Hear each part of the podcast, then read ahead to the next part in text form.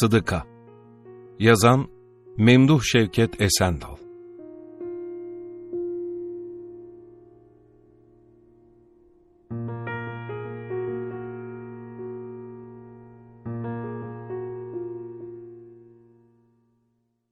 Babamın öldüğünün seneyi devriyesiydi. Dayımgil bize geliyor, gidiyor, laflıyorlardı. Sonra günlerden bir gün dayım beni yanına çağırdı. Oğlum Hüseyin dedi. Biz seni everelim diyoruz, anladın mı? Ananla öyle konuştuk. Sana Husunlu'dan Yörüklerin Abdi'nin bir kızı var, onu alıvereceğiz. Bize yok demeyeceksin ha, işte bu kadar. Ve yürüdü gitti. Ben o zaman Harbiye Mektebi'ne gidiyordum. Yirmiye yakındım. Arası ne kadar oldu bilmiyorum. Anam kıza nişan taktı. Bana bir şey sormadılardı. Ben mektebe gittim. Bayram tatilinde gene memlekete gelmiştim. Bir öğle vakti dayım yanında üç kişiyle bize geldi. Girdiler içeri. Kapı yanındaki odada oturdular. Dayım beni çağırdı. Bak Necip Efendi'ye vekilliğini ver, nikahın olacak ha, anladın mı oğlum? Yaşlıca bir amca oturuyordu. Yavrum dedi, Husunlu'dan Yörükgillerin Abdi Ağa'nın kızı Sıdıka'yı Allah'ın emri peygamberin kavliyle sana alıvermeye tarafından vekil oluvereyim mi? Olun amca dedim. Bu ağalar da şahit olsunlar. Olsunlar. Ben odadan çıktım. Anam da kapıda dinliyor ve ağlıyormuş. Orada başka kadınlar da ağlıyorlardı. Rahmetli babası sağ olup da bugünü görmeliydi dediler. Ben utandım, ağlamak istiyordum. Sokağa kaçıverdim. İki gün sonraydı, dayım beni evine istemiş. Vardım. Kalk dedi gidelim kaynatanın elini öp. İnanır mısınız, bacaklarım kesildi, gözlerim karardı. Dayım kalktı, önüme düştü. İbrahim Agiller'in Arif Ağa'nın evine gittik.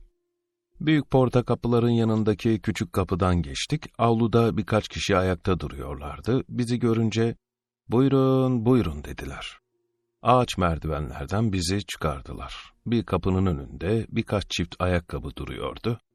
Dayım yemenlerini çıkarıp odaya girdi, sonra arkasına dönüp de bana gel oğlum dedi.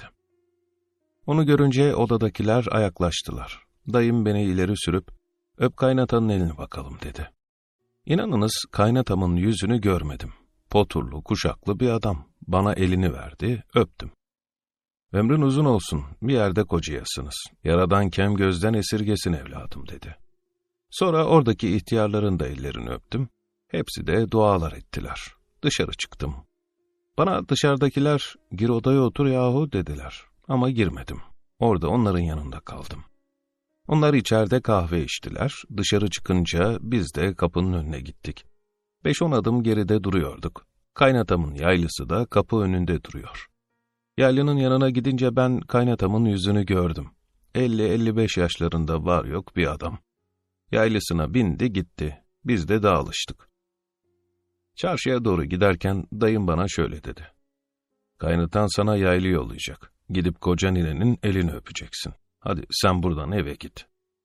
Ben dayıma bir laf demedim ama bizim evimizde duran Maha Hatun'a dedim ki, kaynatam yaylı gönderecekmiş, koca ninelerinin elini öpmeye köye aldıracakmış. Ben utanırım ya, köye gitmem. Maha Hatun bana darıldı. Aa, o nasıl söz dedi, utanmak olur mu? Herkes bize ne der, gidersin, yoldur, ihtiyarın kaynatanın ellerini öpersin, gelinini de getirip yarın ananın elini öptürecekler. Ertesi gün ben evden kaçtım, gece geç saatte eve döndüm. İki gün sonra bir sabah erken uyandırdılar beni. Giyin, hadi bakalım, dayın seni bekliyor dediler. Biraz geç kalmış olmalıyım ki annem geldi. Dayım gelmiş, sevindim. O da birlikte gidecek sandım. Hı -hı, değilmiş. Dayım ben bir yolsuzluk etmeyeyim diye gelmiş. Beni arabaya bindirdi, selametledi. Arabacı, ben bir de yaşlı bir adam ki sonradan anladığıma göre dayımın eski bir arkadaşıymış bu adam, birlikte yola çıktık. Adam bana cigara verdi. Ben tütün içmem. Bana dedi ki, artık evli adamsın, içersin. Ben kim, evli adamlık kim? Bıraksalar İstanbul'a mektebe kaçacağım. İçmedim. Yolda o adam arabacıyla konuştu, ben dinledim. Bana da bir şey sordularsa karşılık verdim, yoksa sustum. Öğle üstü bir köye vardık. Arabayı bir eve çektiler. Avluda köylüden yaşlıca bir adam karşıladı bizi. Yanımdaki Yusuf dedikleri adamla selamlaştılar. Konuşmaya başladılar.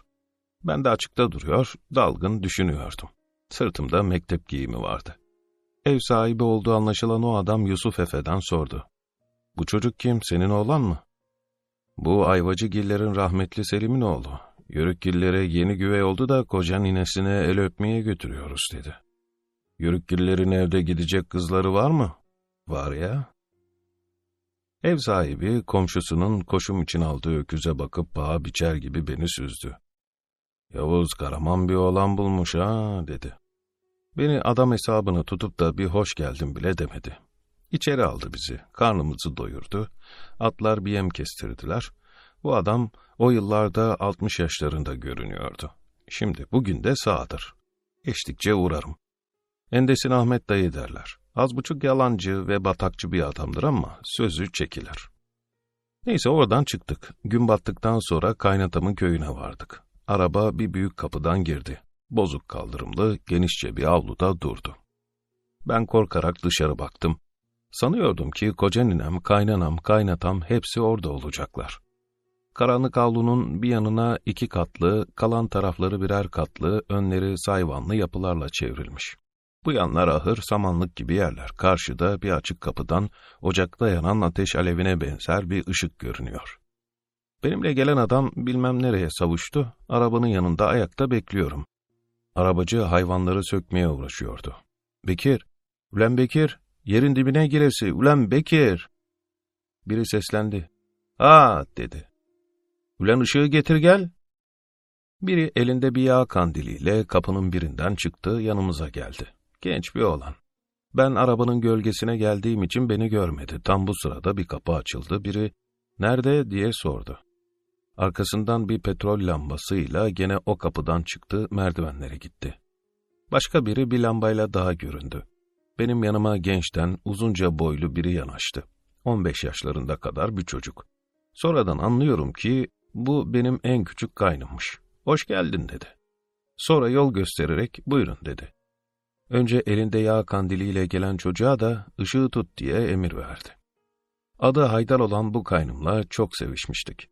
Bu çocuk İstiklal Harbi içinde askerdi. Cephede hastalandı, köye de gitti ama iflah olmadı. Vereme kardı, öldü.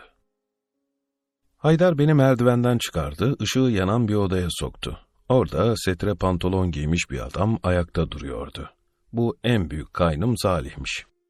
Bana buyurun buyurun bakalım dedi. Hoş geldin, safa geldin. Erken çıktınız olacak, biz daha sizi beklemiyorduk. Gün doğmadan çıktık dedim.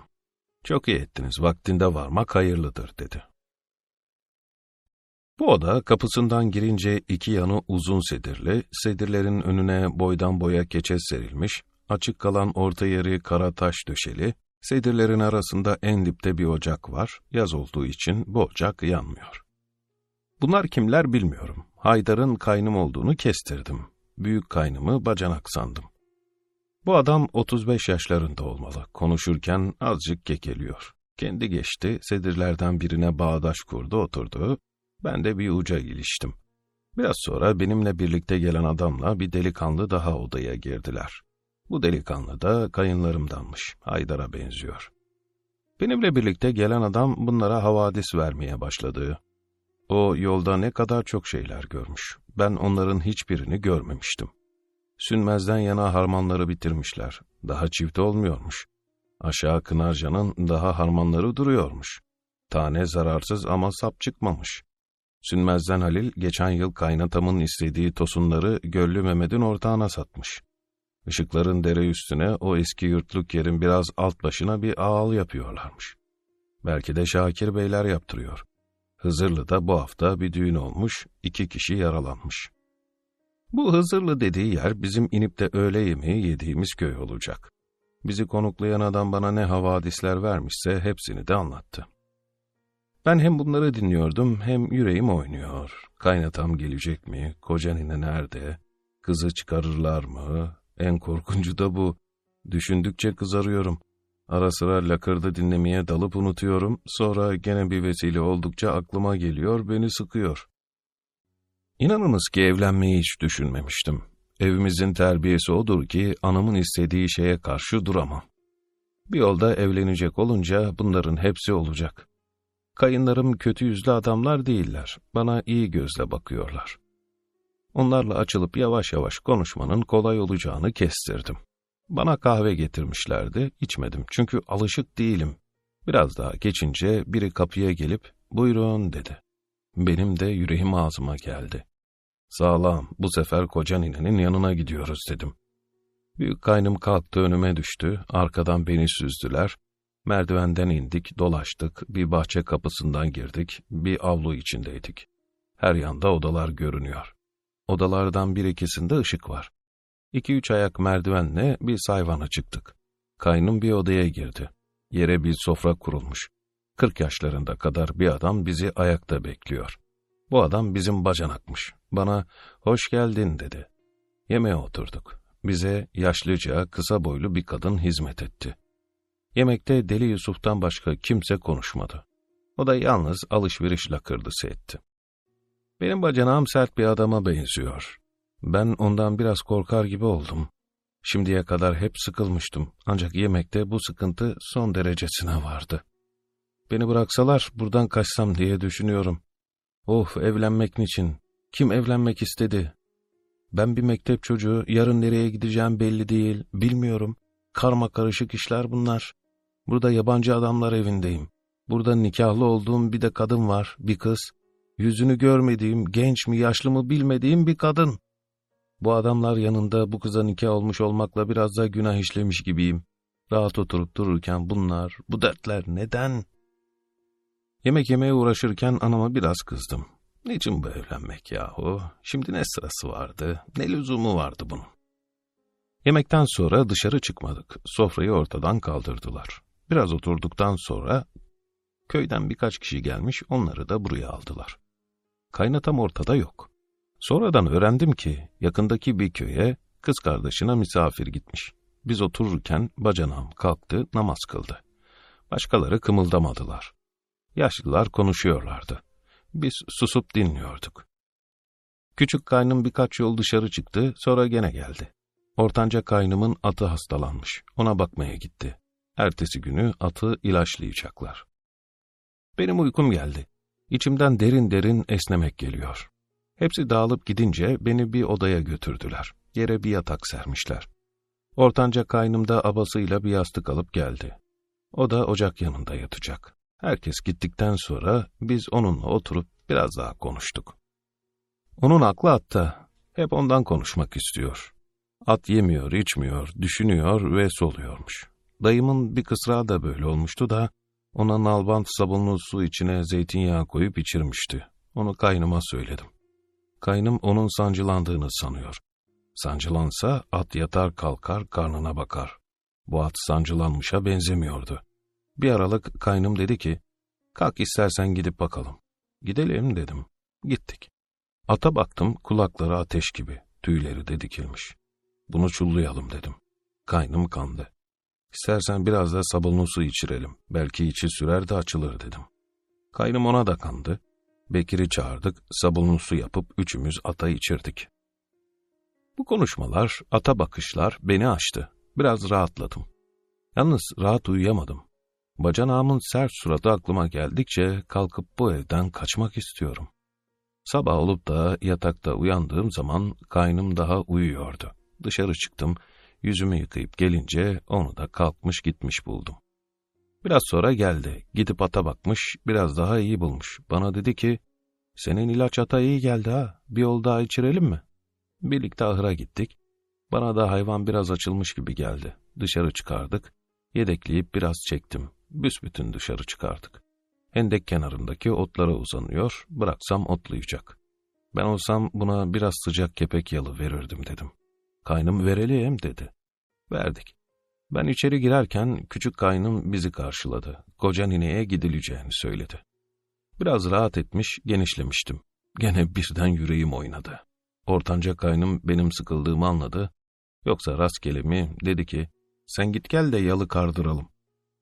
Küçük kaynımın arkasına düştüm. Gece yattığım odanın önünden geçip yan tarafta bir ufak kapıdan girdik. Bir yanı kiler ve ambar gibi olan dar aralıktan geçip bir avluya daha girdik. Evin en eski yerleri buralarmış. Bundan evvel gördüğüm parçalarını kaynatamın babası yaptırmış. Bu ev dışarıdan küçük bir yer gibi görünüyorsa da evleri, ahırları, ambarları, avlularıyla kocaman bir yer. En arka bahçesi de kesme iri bir yalçın kayaya dayanmış.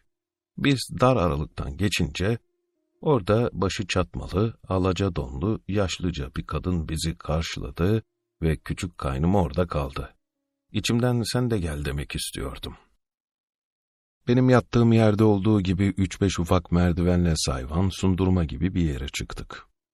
Biz buraya çıkınca oralarda üç beş kadın göründüler. Yanımdaki kadın beni bir odaya soktu. Büyükçe, arkaya açılan iki pencereden aydınlık alan ışıklıca bir oda. Pencere önündeki minderlerin birinde elli yaşlarında kadar sanılan bir kadın oturuyordu. Bu kadın o yıllarda 85 yaşlarındaymış. Ben yüzüne bakamadım. Yanına doğru gittim. Gel oğul dedi. Bana elini verdi, elini öptüm.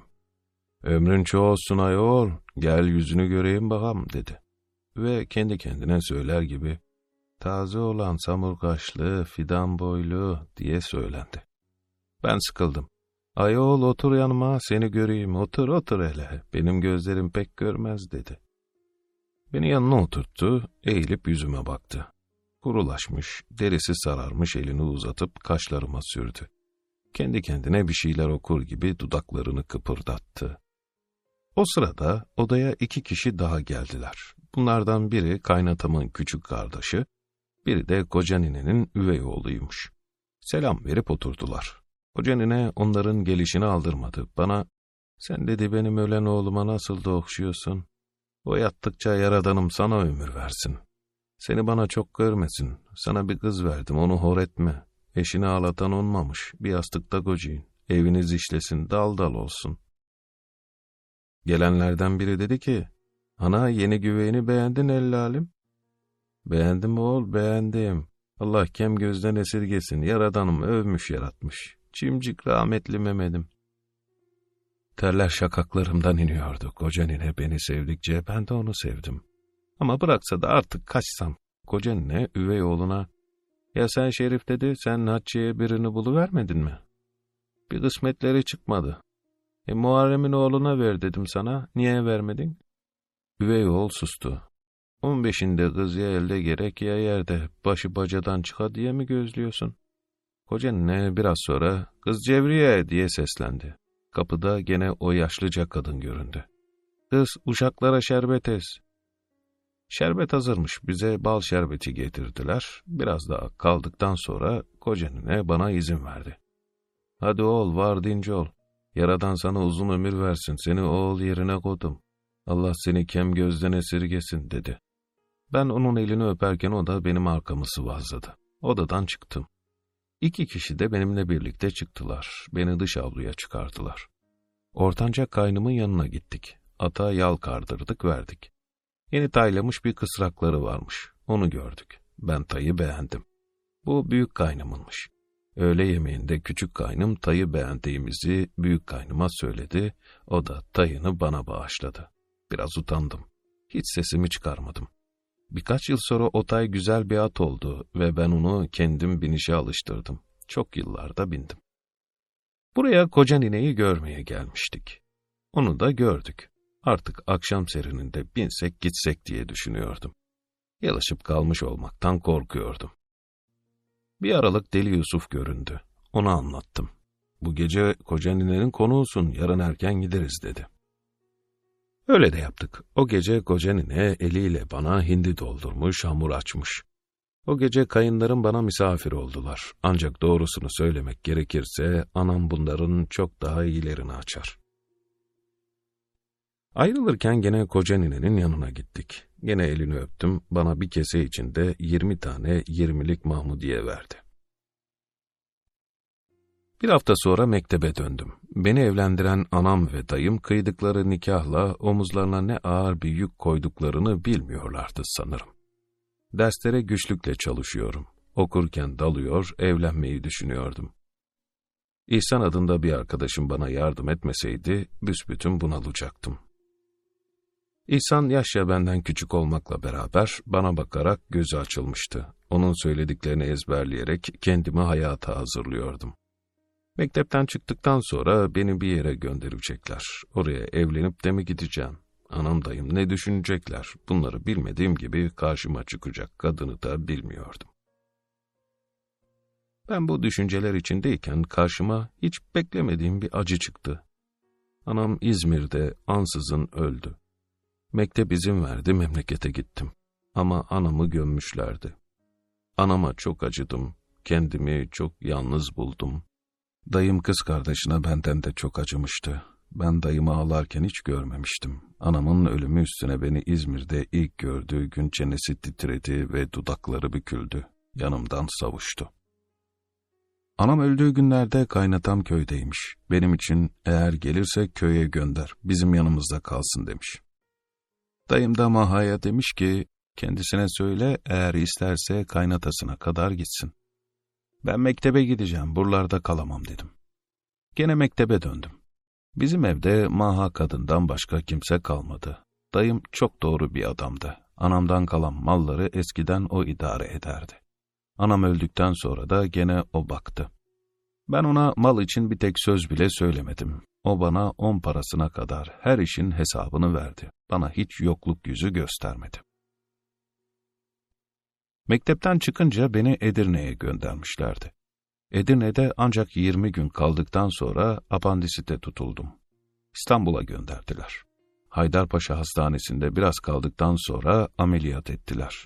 Ameliyattan bir gün sonra dayımla büyük kaynımı başucumda gördüm. Beni biraz düşkünce gördükleri için epeyce korktuklarını sonra anladım. Paralı bir hastaneye kaldırmak istemişler, doktorlar izin vermemişler. Tehlike kalmayıncaya kadar ikisi de İstanbul'dan ayrılmadılar. Kocanine köyden her gün dayımın evine adam göndermiş haber almış. Yataktan kalkabilecek gibi olunca dayım beni İzmir'e getirdi. Kıtadan üç ay izin verdiler. İzmir'e ayak bastığımı duyunca kocanine kurban kestirmiş. Kayınlarım, kaynatam beni görmeye geldiler ve İzmir'de de gene yatakta buldular.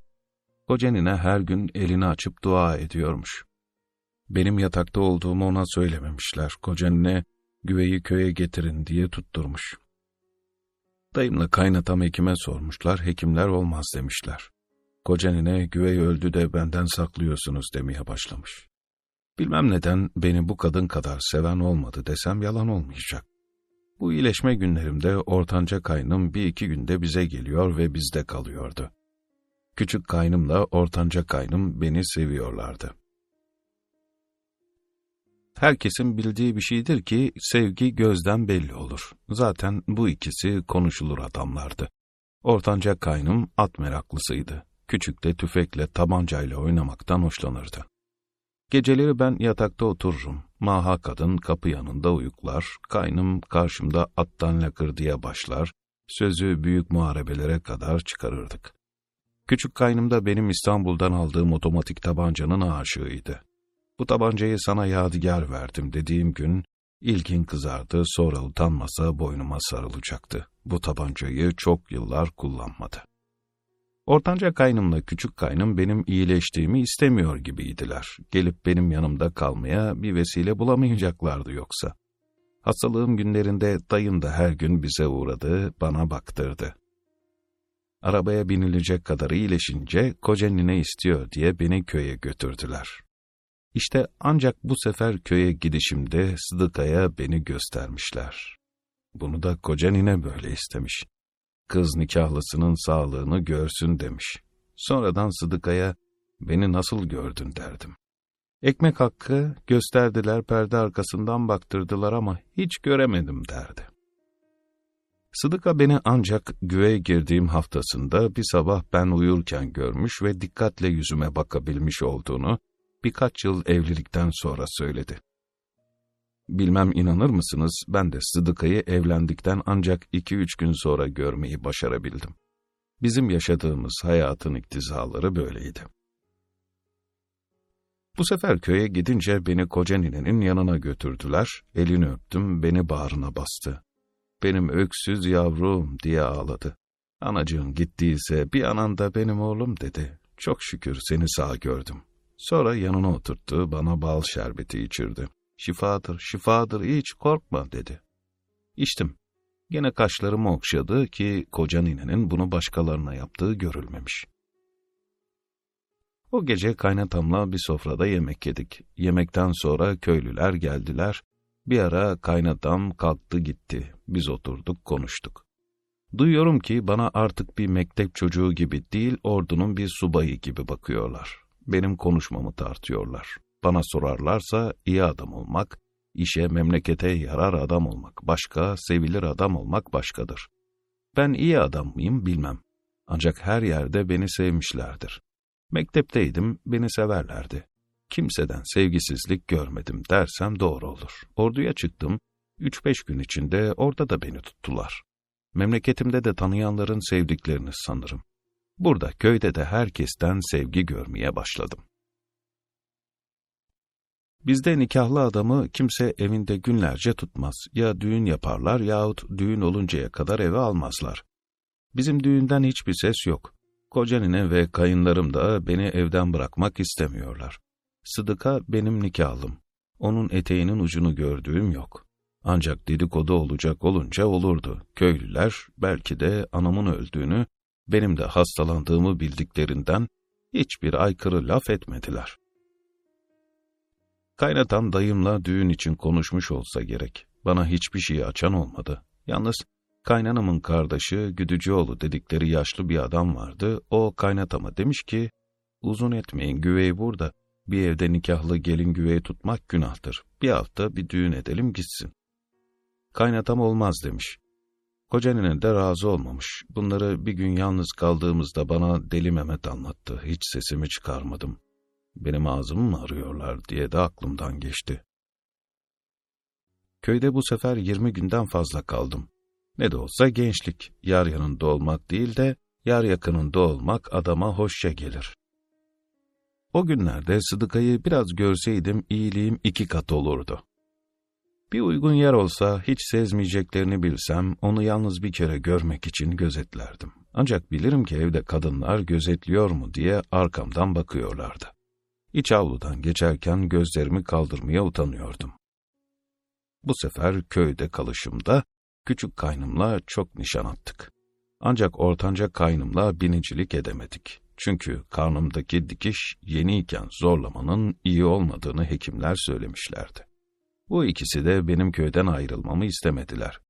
Köyden ayrılırken kocanine, ne yap yap tez gel, karını al git, o yanında olursa sana bakar dedi.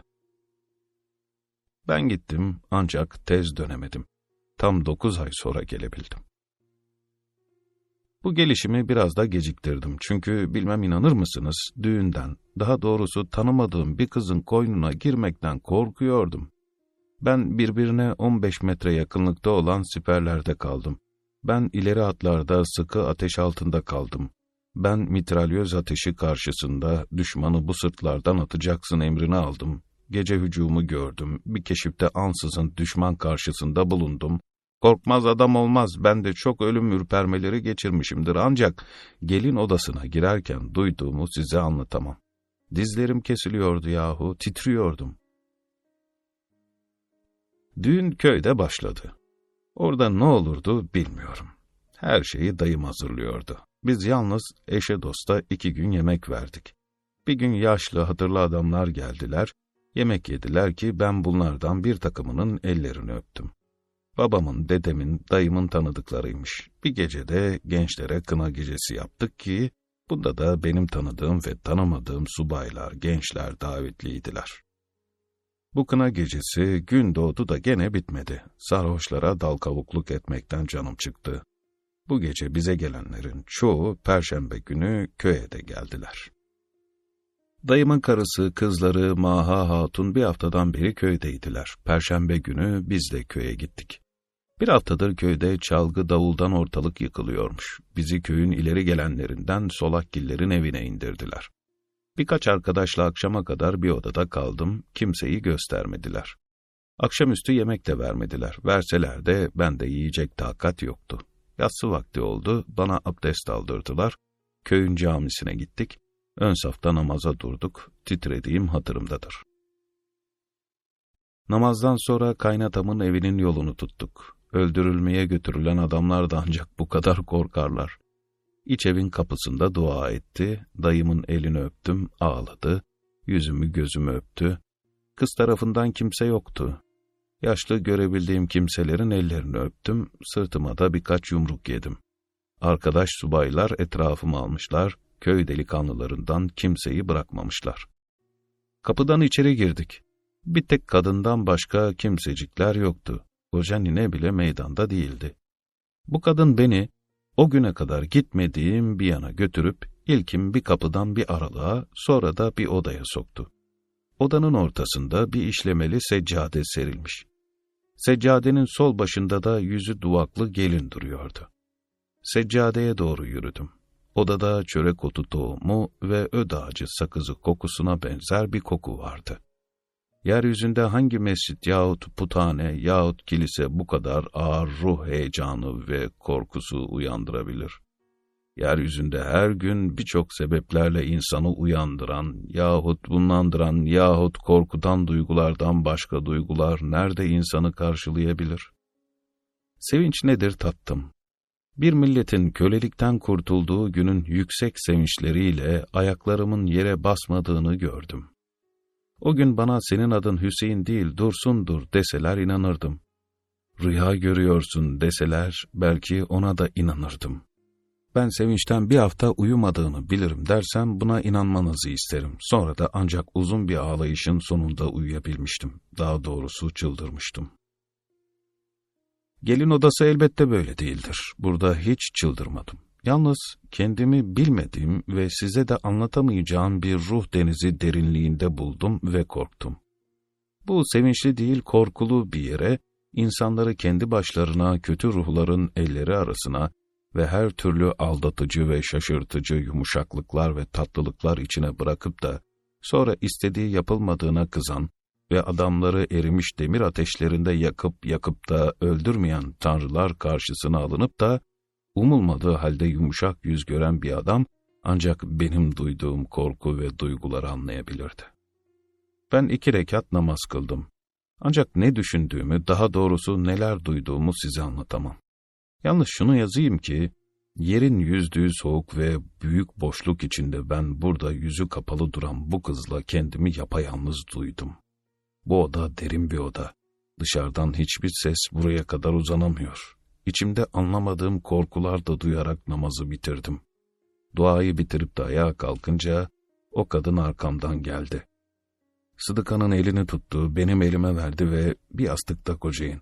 Çoluğunuz çocuğunuz bol olsun, yaradan kem gözden esirgesin diye dua etti ve bana da kızın duanı aç diye işmar etti. Sıdıkanın elini yavaşça sıkıyordum. Duydum ki o da benim elimi tuttu. Tutuyor. Bu eli bırakmayarak öteki elimle duanı kaldırıp arkasına attım. Başı önüne eğik, gözleri yere bakıyordu. Karımı gördüm sayılır mı? Ancak bana anam ve dayım esmer, yağız, tombalak, pat burunlu bir kız almış olabilirdi. Bu dua açmakla Sıdıka'nın ak benizli, ince yüzlü bir kız olduğunu ve ortanca kaynıma benzediğini fark eder gibi oldum. İçimi bir sevinç kapladı. Ben onunla nasıl olsa geçinirim diye düşündüm.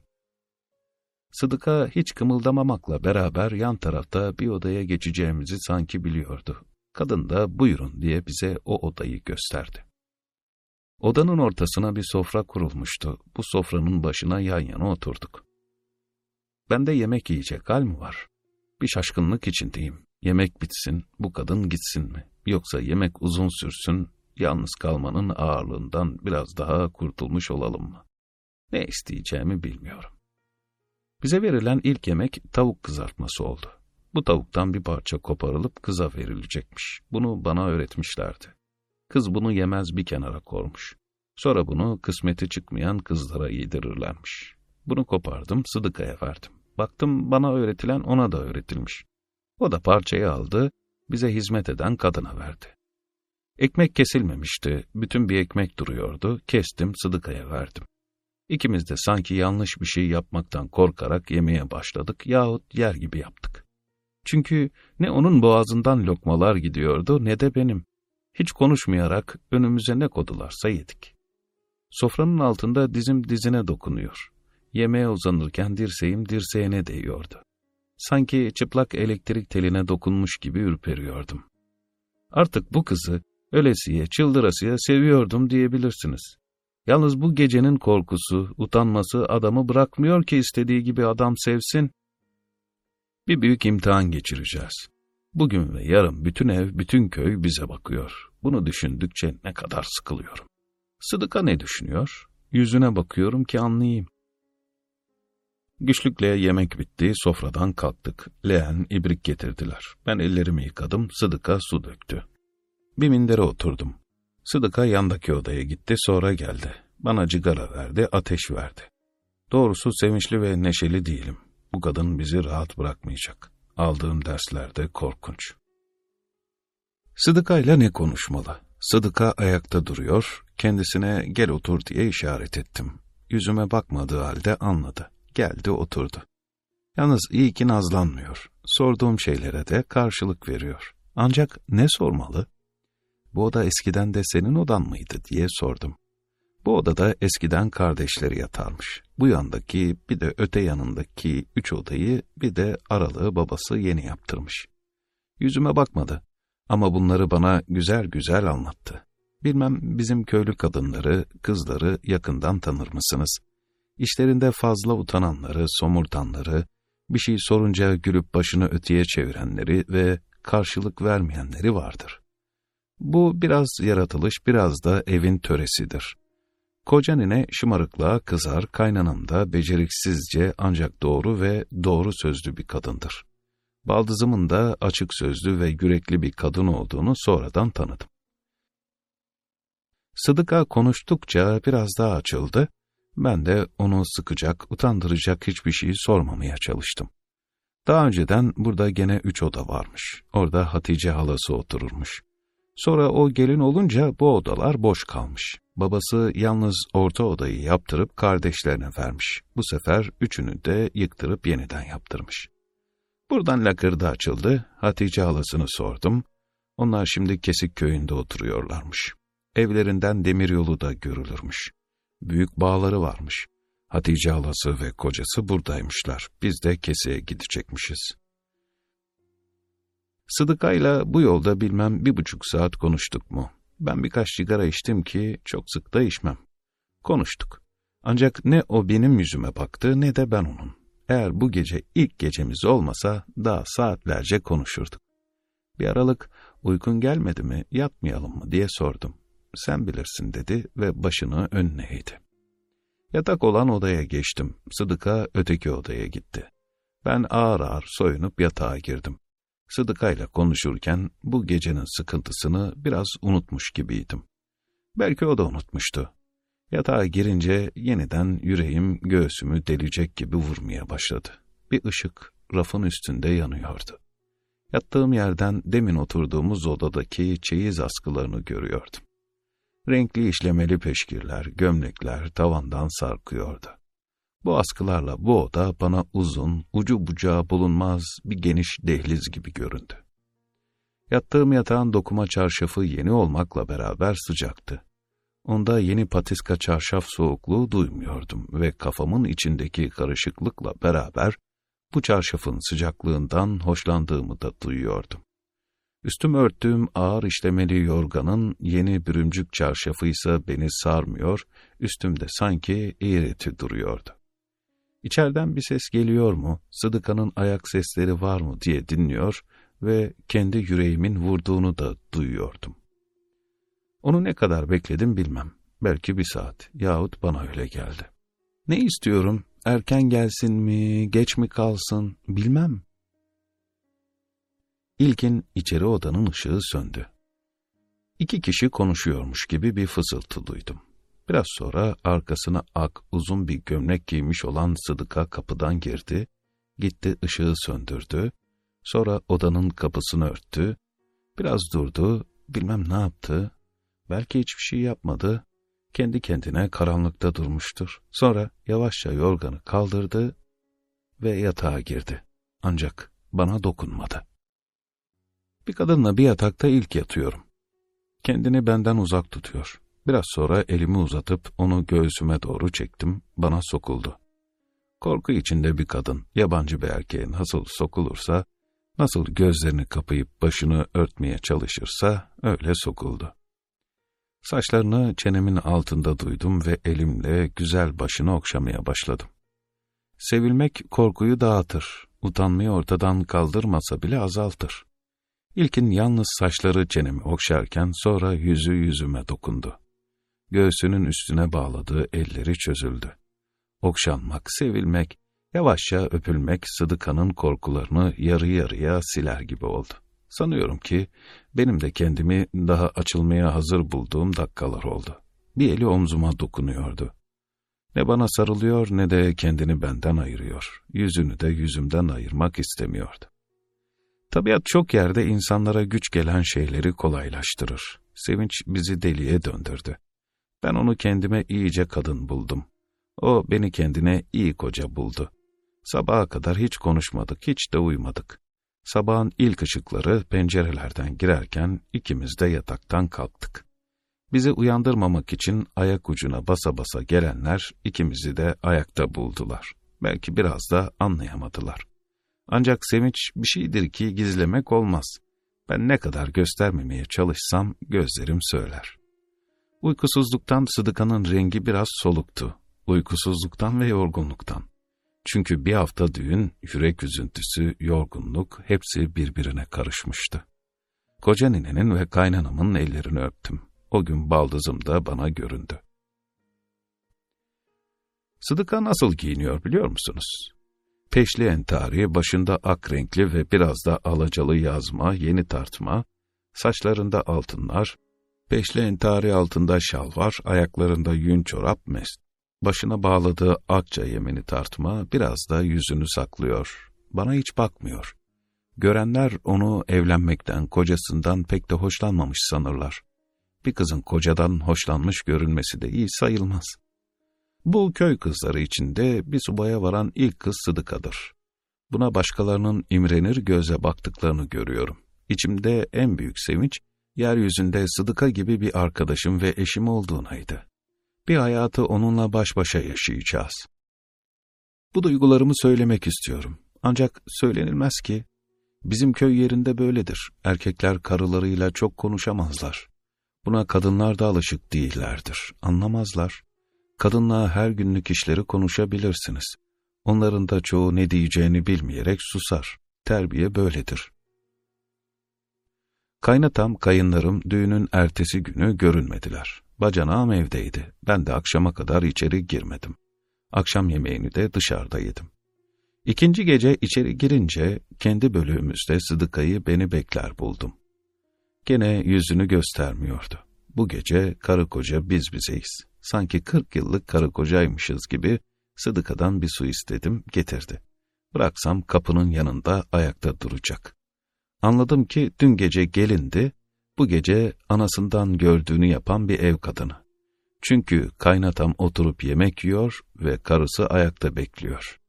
Ben Sıdıka'ya nasıl anlatmalıyım ki bu olamaz. Başkalarının yanında isterse gene ayakta dursun ama biz yalnız olunca bu olmaz. Niçin ayakta duruyorsun desem olur mu? Demedim. Gel otur dedim. Yanımda yer gösterdim. Geldi oturdu. Bugün koca ninenin yanındaki kadın kimdi diye sordum. Kim diye sordu ve gözlerini kaldırıp yüzüme baktı. İstemediğim halde gülmüşüm. Benim gülümsediğimi görünce o da gülümsedi ve niçin gülümsediğimi anlamak için gene yüzüme baktı. Bir kadın yok muydu ya iki kat? Ha Hanife Allah dedi, Zeybekgillerin. Bu köyden mi? Evet der gibi başını salladı. Niçin gelmişti dedim. Bilmem, günde gelir dedi. Lakırdımız bitmesin istersem yeni bir şeyler bulup sormalıyım. Yoksa karım susuyor. Ben sormadıkça bir şey söyleyemiyor. Yanımda oturuyor. Önüne bakıyor. Seninle İzmir'e gidip gelelim, sonra Edirne'ye gidelim dedim. Yüzüme baktı. Sen bilirsin dedi. You.